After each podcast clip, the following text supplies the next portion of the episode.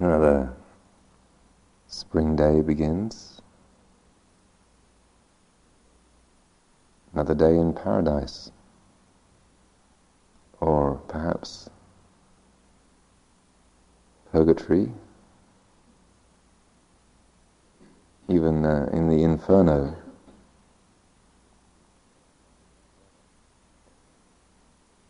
Around us, these spring days, beautiful bright skies.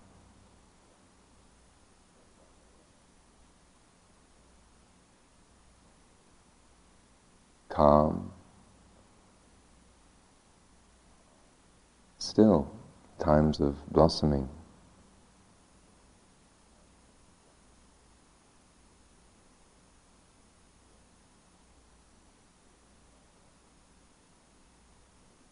But it's up to us whether it's paradise or, or purgatory.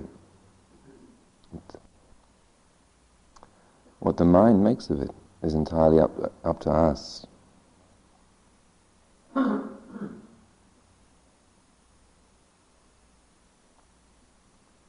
Whether we reflect upon the, the beauty of the blossoms or the, the fact they give us hay fever is up to us.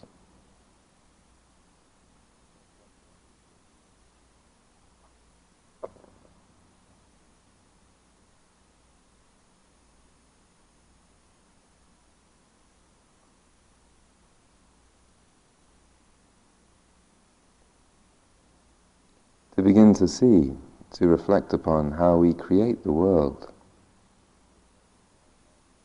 We take hold of moods, perceptions, memories, feelings, the body.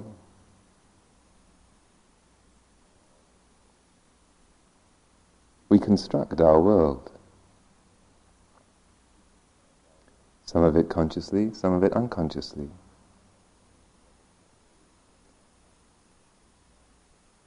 So we chant these verses, recite these recollections, reflections, as a way of helping us to reframe, restructure our perceptions. Not out of wanting to make ourselves blindly believe in anything, blindly worship something, but seeing the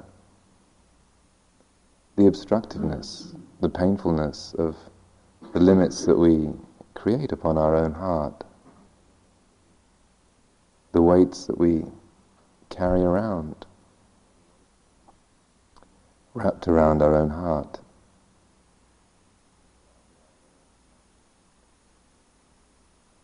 And using these reflections, recollections, aspirations, simply to unburden the heart, to allow the, the heart to fly free.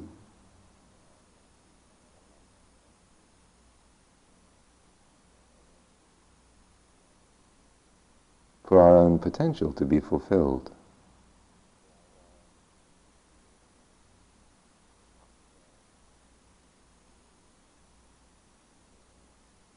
We make the shrine uh, focus of our attention, the highest point in the room.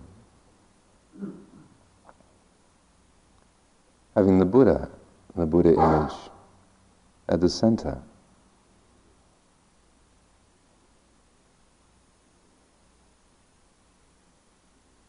And it symbolizes a human being.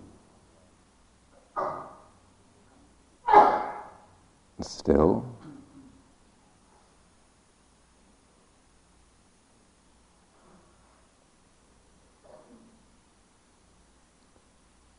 awake.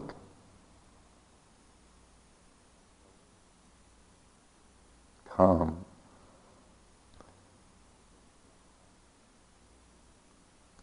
Also, you'll notice the Buddha images always have a an androgynous quality. They're deliberately neither masculine nor feminine.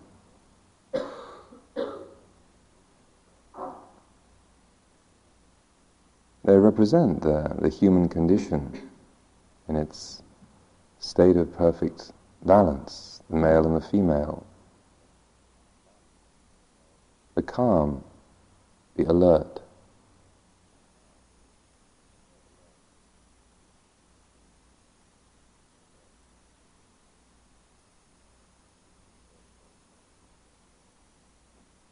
The body neither fat nor thin.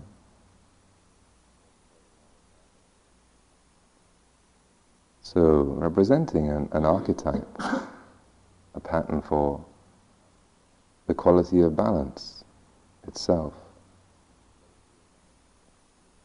representing that which is awake. For many centuries, no Buddha images were used at all. They would just use a, a Dharma wheel or the, pair of footprints an empty chair. Out of respect for not wanting to even characterize awakenedness as limited by the human form.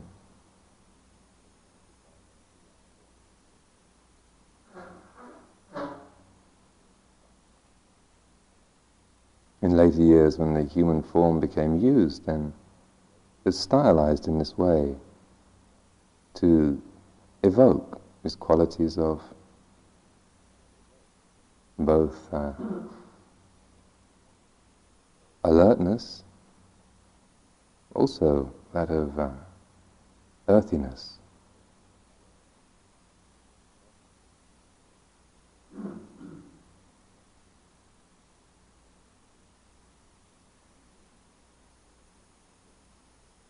So the Buddha image represents that which is awake. So this is a mirror, a mirror for us. When we bow to the Buddha, we're bowing to that in us which is awake, that which is wise, that which knows this moment.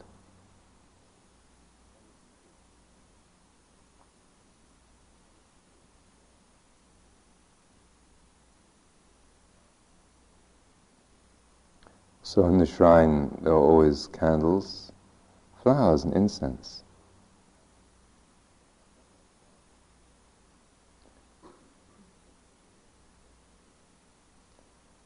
Buddha is always placed at the center, but the other elements symbolize uh, similar attributes. The candles represent wisdom, panya,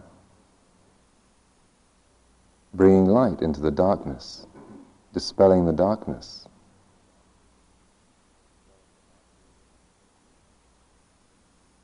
The flowers represent virtue, that which is naturally beautiful, sila.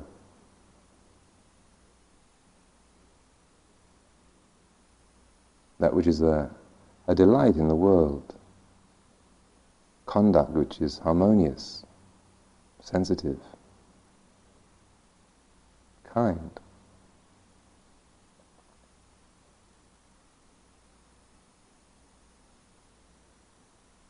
The incense represents samadhi, the one point of fire, the one pointedness of mind, producing the fragrance which fills the air.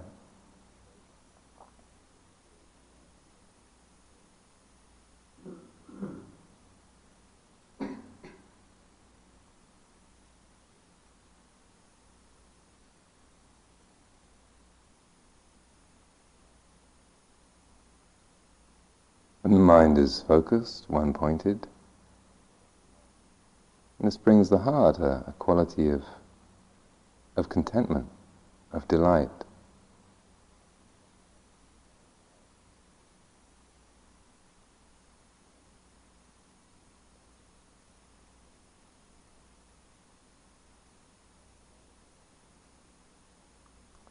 So we gather these objects together, place them at the center of our attention pay our respects to them, to wisdom, to virtue, to mental training. these are the, the pathway, the threefold training, whereby we can reshape our lives,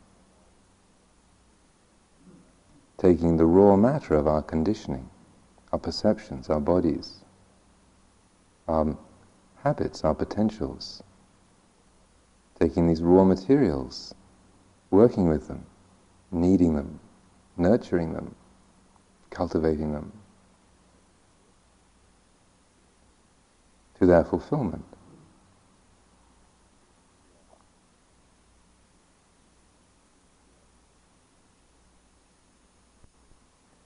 Uh, as we develop the practice of insight,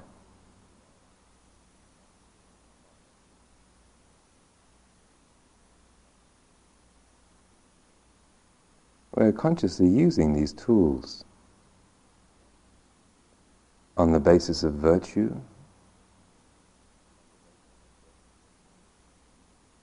to provide a, an environment of safety, of beauty.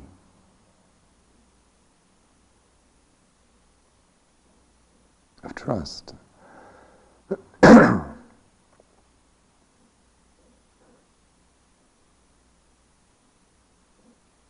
concentration, bringing the mind to focus on the present moment, where we are, where life actually happens. And using wisdom.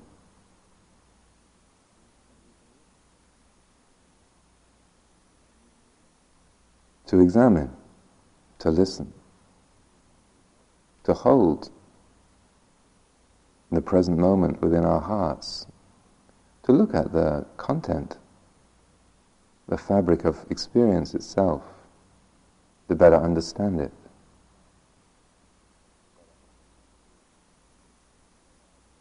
As we develop the practice of insight, first of all, as some things can be more easy to, to see, to understand to know as impermanent, not self. And we let go of them easily. It's no problem. Other elements seem to be absolutely who and what we are. We don't even notice them as states of mind because they're so familiar, so repetitive.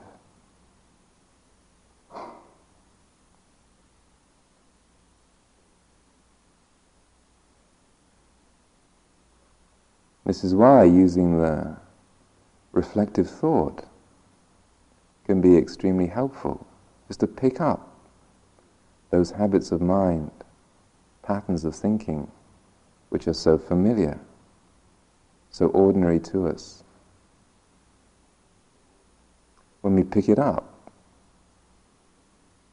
we outline it, we designate it, we have a name for it.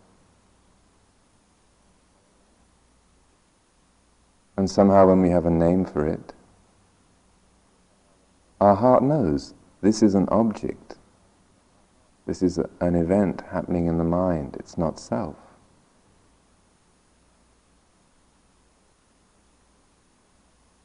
Even pervasive moods like depression, anxiety,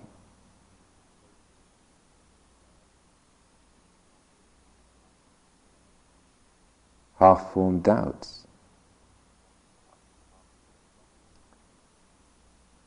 Just to be able to rouse the reflection. This is the feeling of depression. This is a, a painful mental state. This is what it feels like. Letting go of the story, the causes for it, our whole kind of discussions about it, just coming to the raw experience itself. This is depression.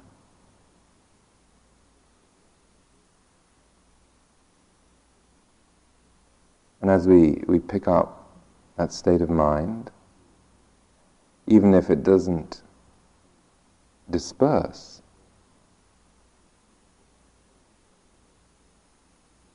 in that very bringing of awareness to it, the identification with that state loosens. Imperceptibly, gently, it loosens, becomes thinner, less dense.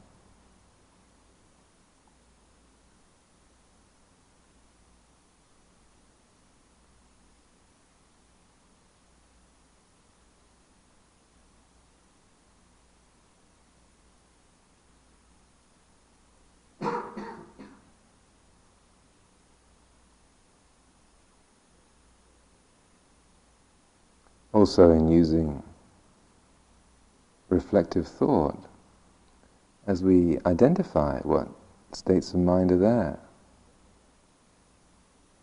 naming them, clarifying them. Not only does that in itself help us give the heart power over that state of mind,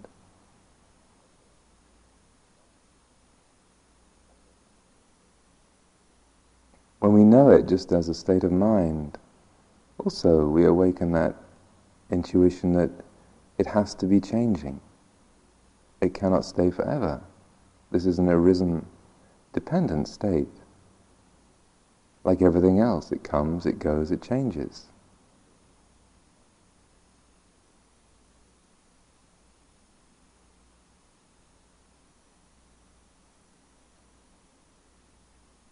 So many of our problems depend upon us continually recreating them, writing stories about them, perpetuating them with a thinking mind. When we come to the raw experience in the moment, not wanting things to be the way they are, wanting things to be different. We come right to that feeling.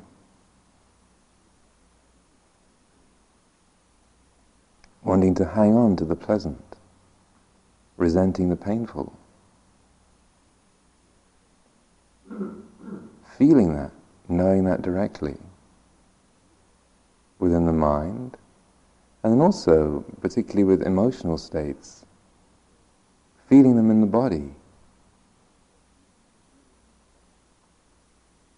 Oftentimes it's there's such a tangle of emotions and thoughts that we're so used to.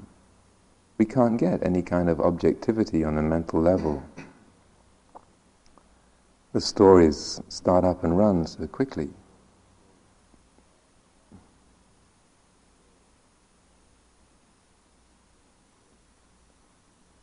They're too familiar for us to to let them go effectively.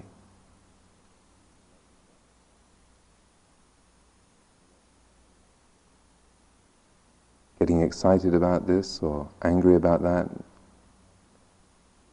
a feeling of grief or resentment, whatever it might be. The stories are so old, so deeply embedded. So instead of entering the verbal world at all with them. Just coming into the body. Feeling where emotional states rest within the body.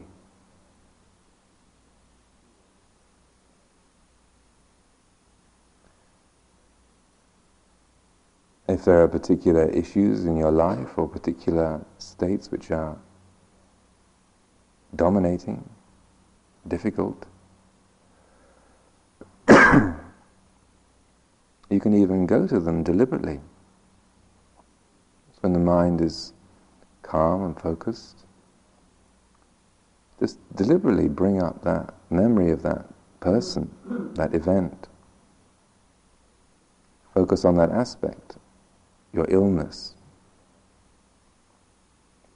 your big problem, your big issue. Raise the thought, and then bring your attention right into the body. Where do you feel that? that fear, that passion.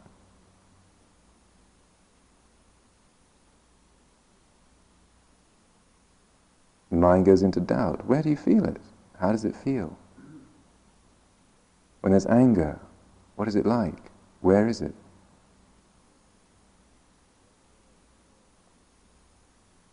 Now, whereas the stories are complicated and involved and have a whole cast of characters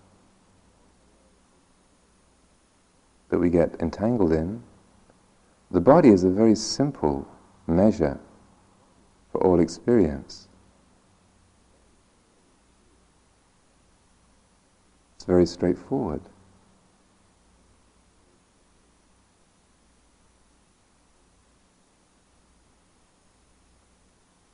It's coming to that, that feeling, if it's grief, anger, fear, whatever it might be.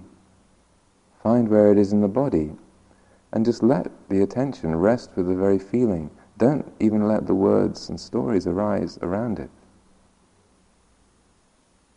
Just knowing this is the weight of depression.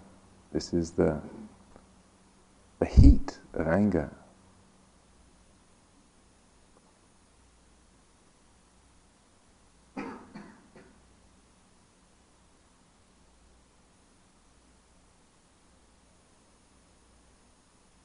And in that knowing of that feeling, and be with it, know it, and we watch it change. It can only sustain itself for so long. It comes, it goes.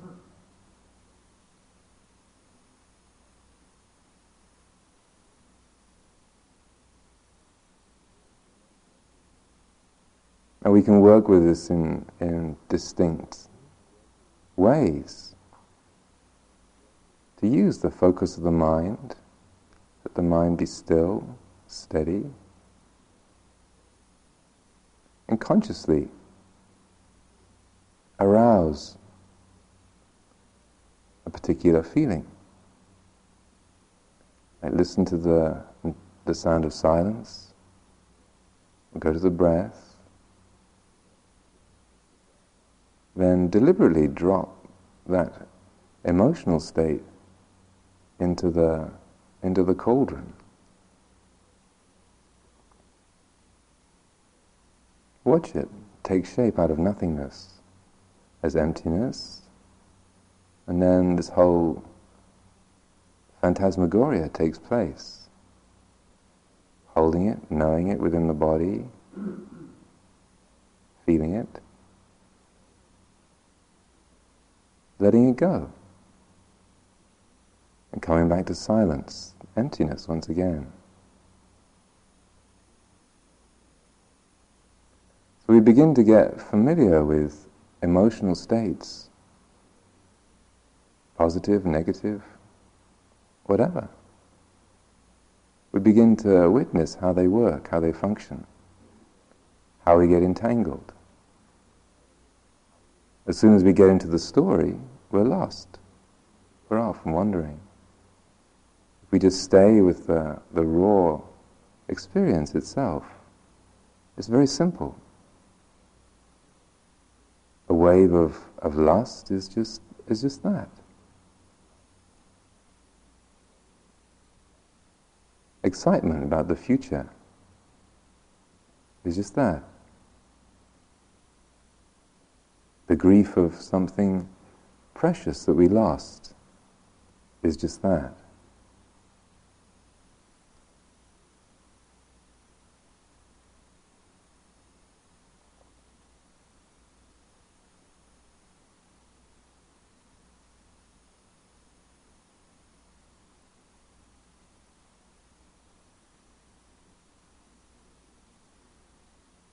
We begin to really get to know this process, waves of feeling, states of mind, swelling from the ocean, rising up, moving, dissolving. And begin to recognize that they're all just waves on the ocean of mind. They have no intrinsic value, meaning, substance of their own. They're just mind stuff, taking shape, swelling, moving, dissolving.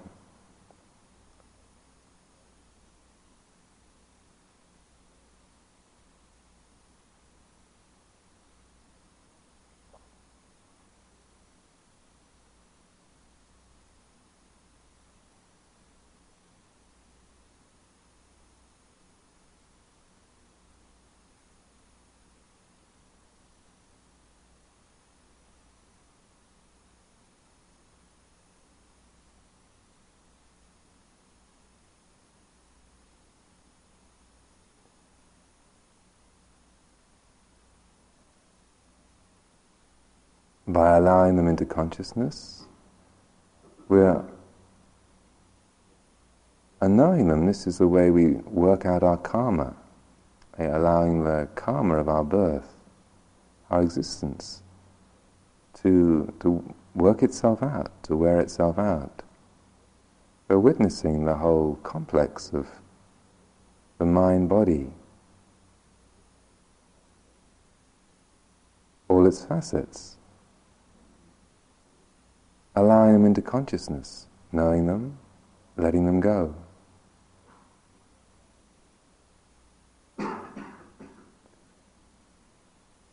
I'm beginning to know more and more clearly the context for the whole process.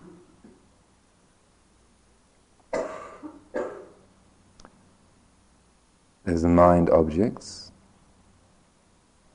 and the knowing the mind which knows them.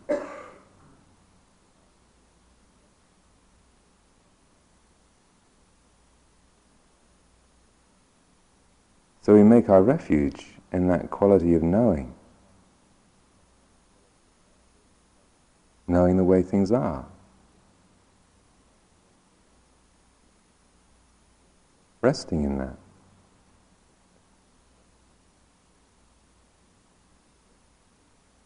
Using these tools to help us incline towards that innate peacefulness, limitlessness,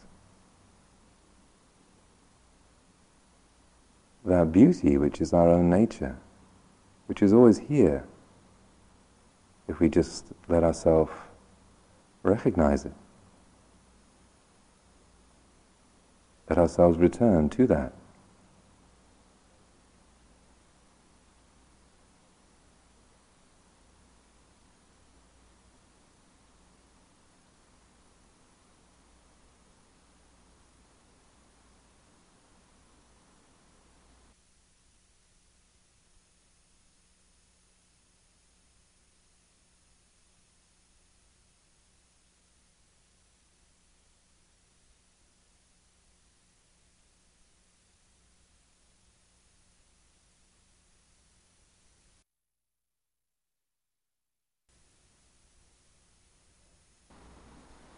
turning our, our minds to reflect on the, the Dhamma,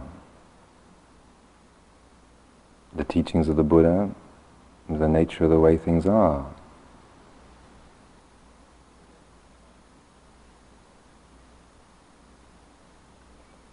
Radically redrawing the way we conceive what we are, what life is.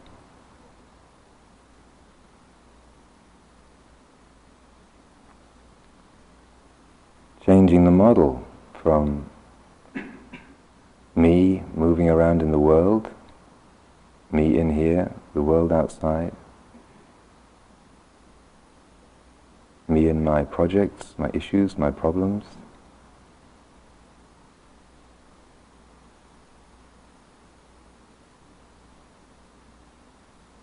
To the one who knows seeing the way things are. The Buddha seeing the Dhamma.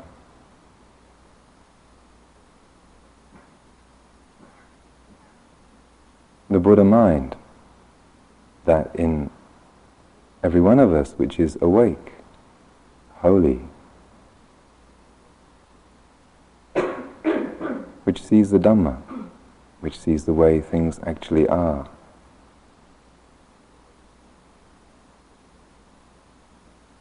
Changing the paradigm.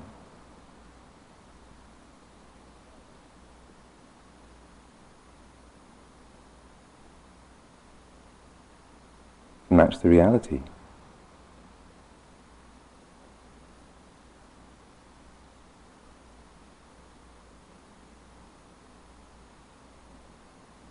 right now. There's awareness of feeling, sensations of the body,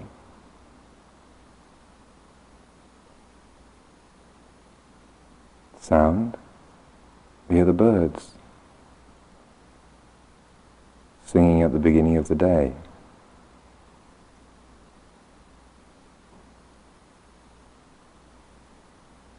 smell taste, touch, sight.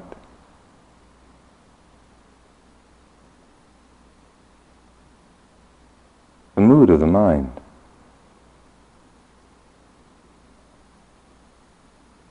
Different thoughts, attitudes arise, take shape, dissolve.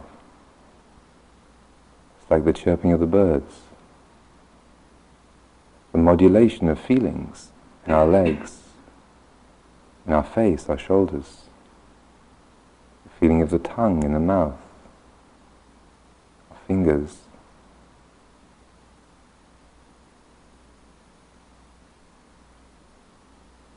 Right now, there's awareness of the five khandhas changing. Form, feeling, perception, mental formations, consciousness.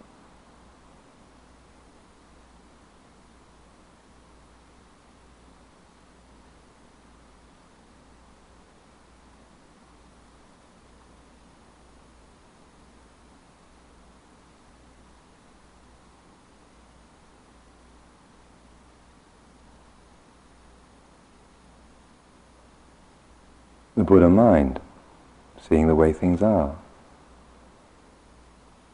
There are the five khandhas changing, and there's the Dhamma.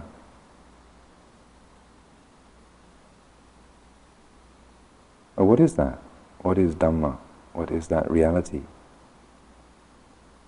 We recite these qualities every day. Sanditthiko, akaliko, Ehipassiko, opanayiko, pacitang, veditabbo, vinyuhi. Apparent here and now.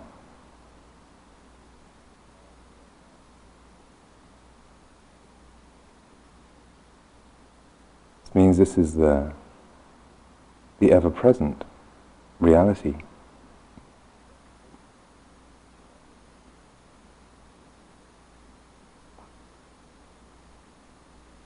Always here, always now.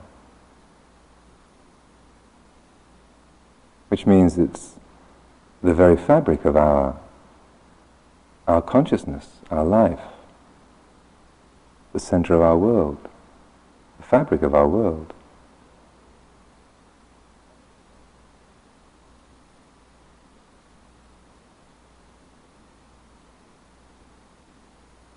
It doesn't mean that it's not, because it's here and now, it doesn't mean that it's not somewhere else.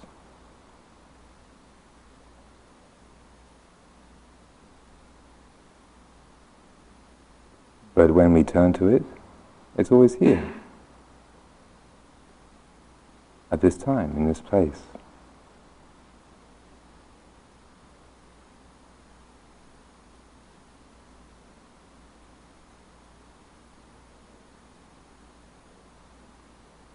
The very quality of knowing is an attribute of the Dhamma itself. The nature of the mind is Dhamma. Knowing is its primary activity. The Buddha arises from the Dhamma.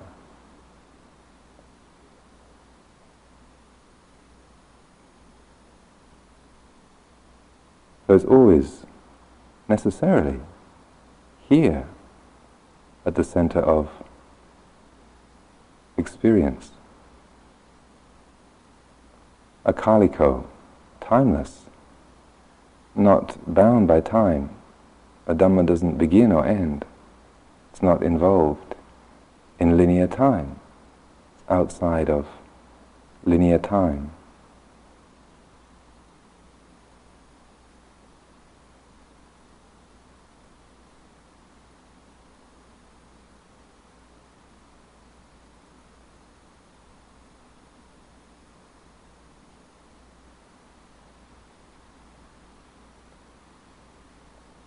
And when we of it as being now or here, these are not, these are just concepts.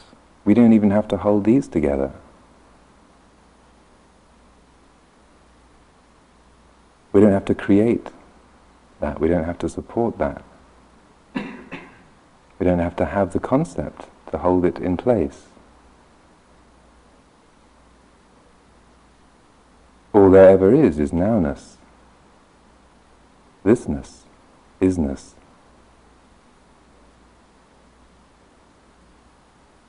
So even to say, here, now, because that creates a, a resonance of some other place, some other time, as somehow having a equal existence, is a false impression. Even though we use the words here and now, timeless,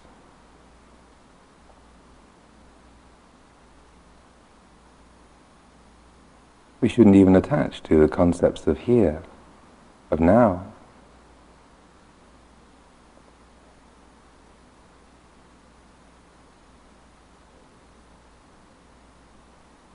Letting go of the concepts and just realizing that truth, that quality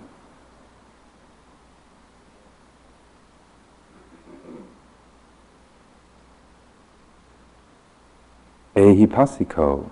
Ehi means come. It's an invitation. Ehi. Ehi bhikkhu. Come bhikkhu.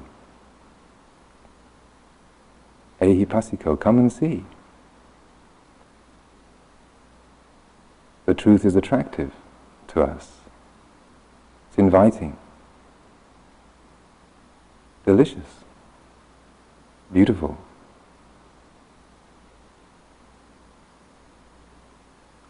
The heart longs for the truth, wants to know the truth. And when it meets the truth, it recognizes it. Like,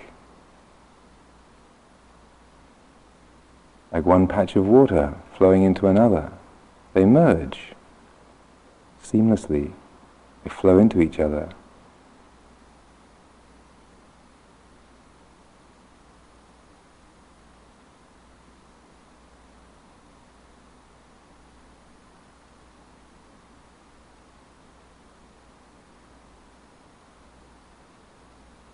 The heart is longs for the Dhamma, longs for that that quality of truth because that is its own nature. When we hear the truth, we have insight into, into the truth, the reality of things, our heart feels delight and joy. Aha! By recognizing a, a familiar sign at the end of a journey, the outline of the city on the horizon, the shore that we're sailing towards. Aha, there it is. That's home. The heart knows it, it recognizes it. That familiar turning, that tree on the corner, the shape of the skyline. It invites us, it calls us. So too, when we when we have a taste of the Dhamma, when we taste the truth, the heart leaps. Aha! There it is. Home.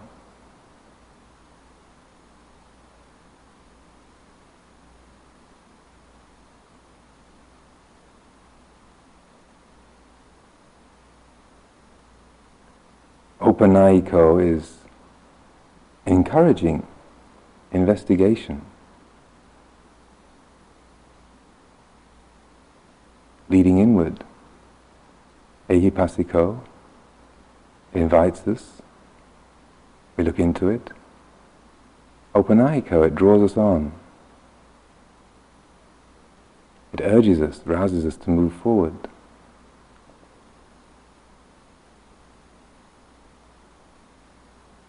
Like a magnet drawing the iron filings.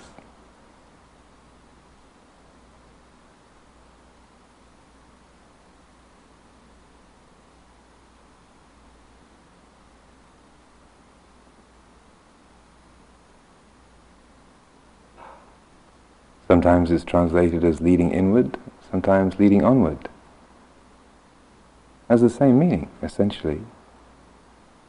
Onward down the path to realization of nibbana, of the truth.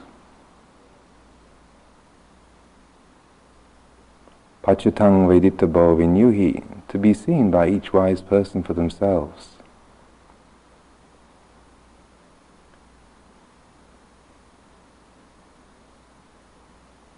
No one can hand the Dhamma to us. No one can give us a realization of truth.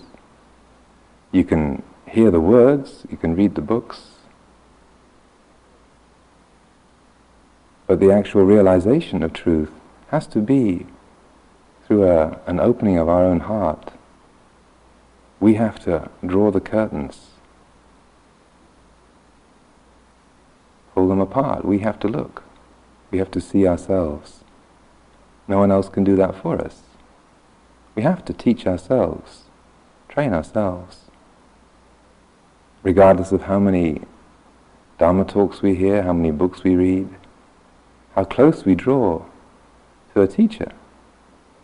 The Buddha said you could hang on to the edge of his robe and follow him around for 20 years. But if the heart was still clouded with greed, hatred, delusion, it would be as if you were miles, hundreds of miles away from him.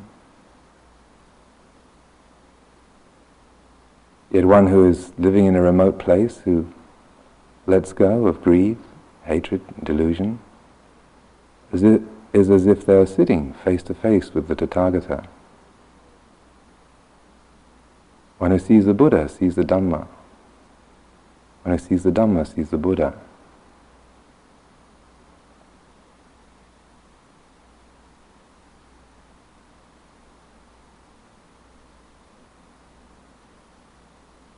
These qualities of Dhamma don't give us much to hang on to.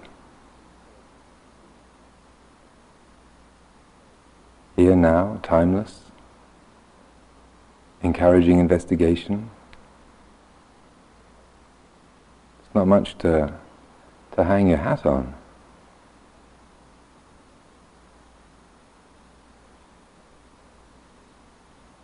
Because we're so used to the world of things of forms. That which is beyond form, that which transcends form. The conceptual mind falls down in the face of it. It has no language for it, no structure, no means of expression. We can say Nibbana has no color. Nibbana is formless, peaceful, beautiful,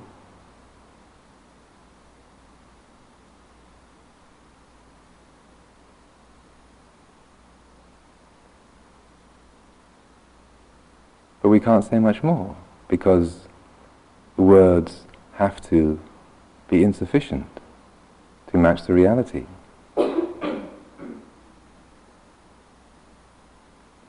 So the Buddha taught by a process of elimination, letting go of what we're not. We unfold, we reveal what is. So we prize open our grip on the body, on feelings, perceptions, states of mind, reflecting on their transiency.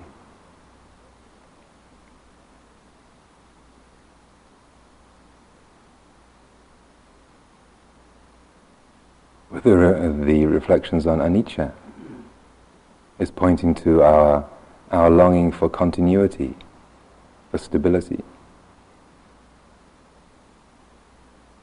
Teachings on anatta point to our longing for identity, individuality.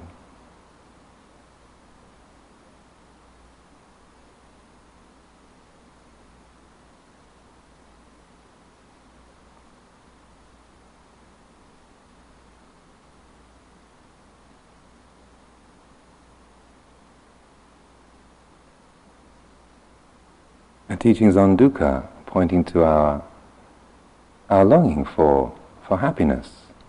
Because the heart intuits certainty is possible, perfect peace and happiness is possible, perfect security is possible. But because of the conditioning of our birth, we just look for it in the wrong place. So the teachings simply point out where we've been looking all our lifetime. In the body, in feelings, perceptions, other people, jobs, relationships, possessions, achievements.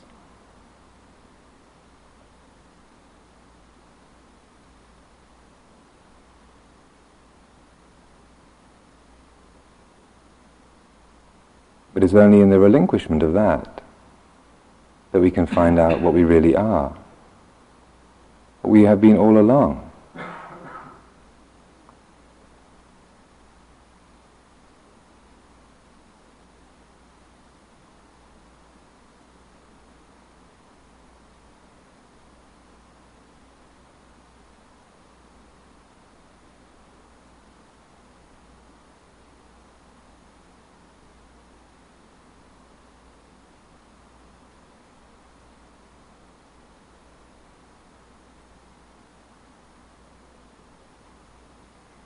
even letting go of the subject-object relationship.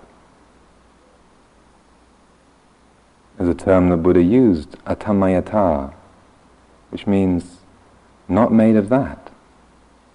And this is the, the most refined of concepts. Letting go of that, that whole sense of this and that, here and there, subject-object.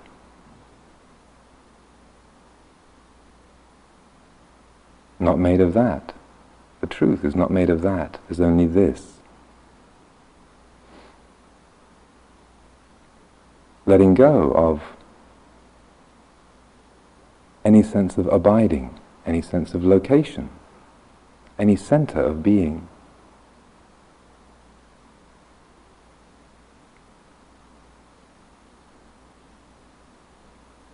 So even if we have some insight and we feeling oh, I realize I'm realizing the truth, I'm seeing the truth.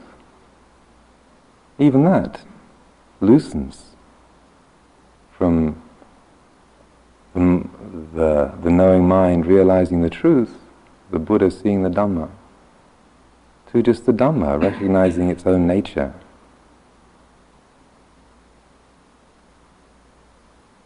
That's all. If the ego grabs it and says, Oh, I am the ultimate reality, look at me, you can be sure that that's the wrong grasping of insight.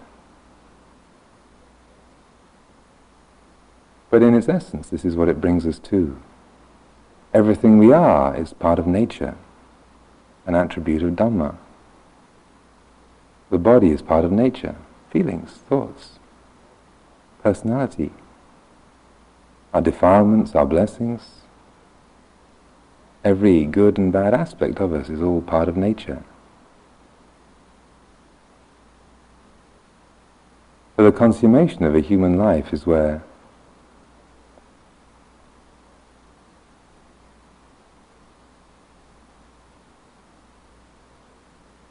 there's a that nature recognizing its own self recognizing what it is, seeing it clearly, knowing it.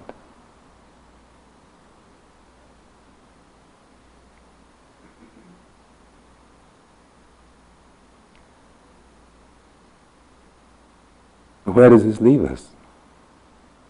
We let go of everything. Where does this leave us?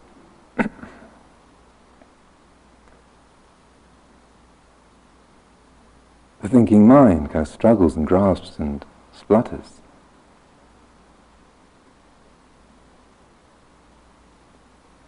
But the, uh, the essence of the, of the practice is leading the heart to this place of no abiding. Ajahn Chah used to ask people, if you can't go forwards, you can't go back, you can't stand still, where do you go?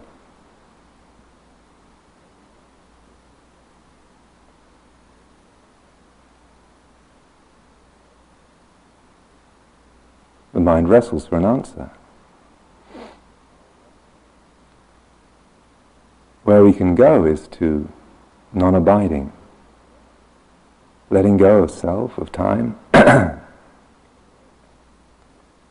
letting, letting go of place.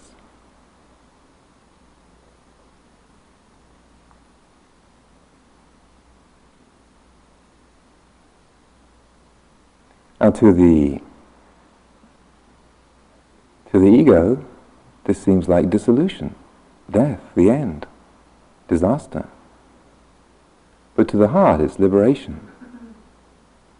It's the most delicious thing of all. But to the ego, this is the worst of threats. It looks like non-being. But the Buddha was really categorical. He said, I do not teach the annihilation of an existent being. What I teach is suffering and the origin of suffering and the cessation of suffering. That's what I teach.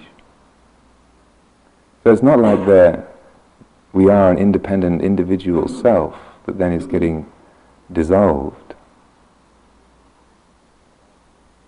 That independence, that separate, time-bound individual was just an impression.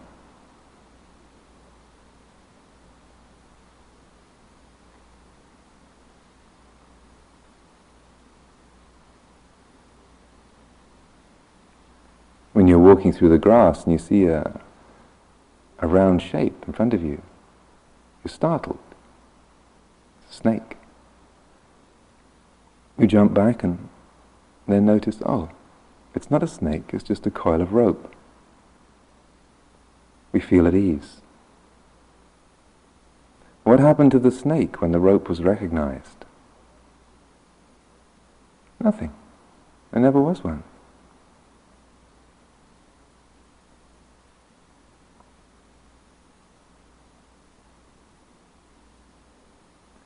Similarly with the, the quality of self,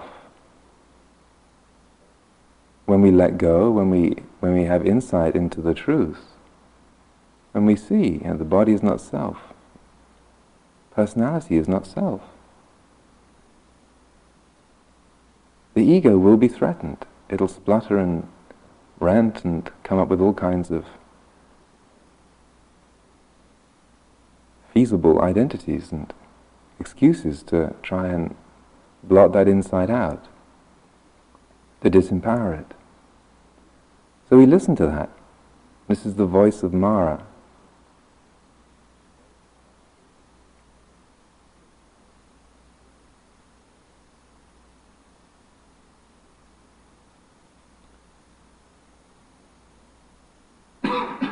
One of the Upanishads begins with a statement that Originally there was simply the, the mind of the Absolute in the infinite void.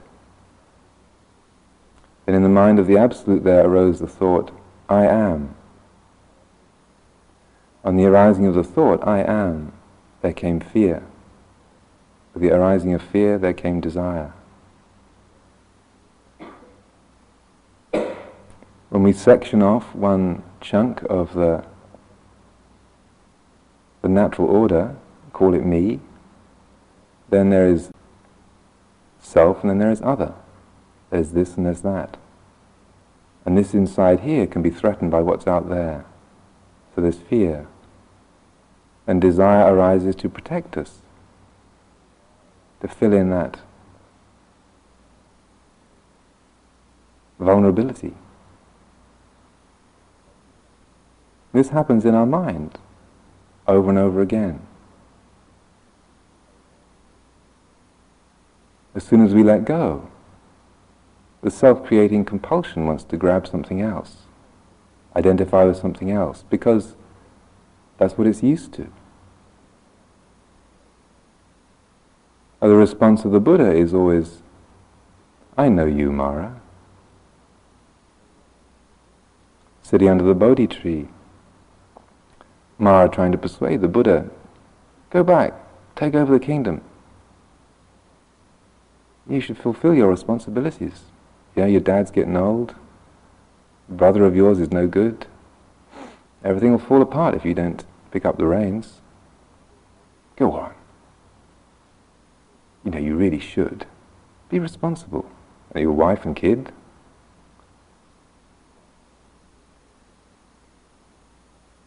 The Buddha says, I know you, Mara.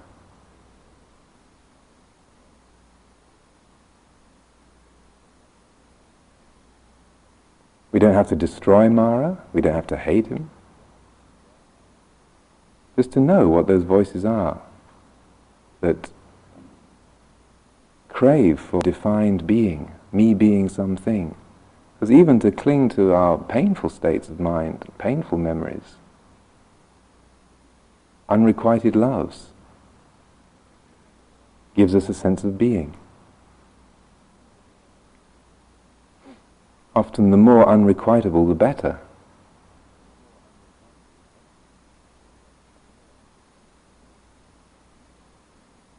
Isn't it a disaster when we get what we want?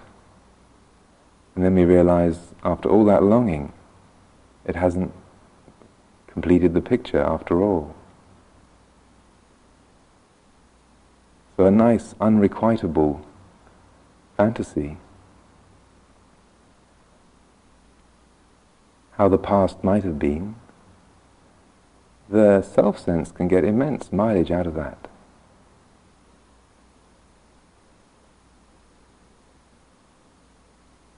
Gurdjieff used to say, you can take away anything from people except for their suffering.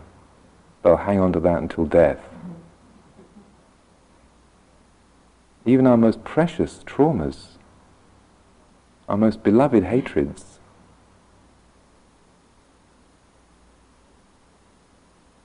like walking through a curtain of fear to let that go. Pass through that. Having the courage to walk through that curtain. And on the other side,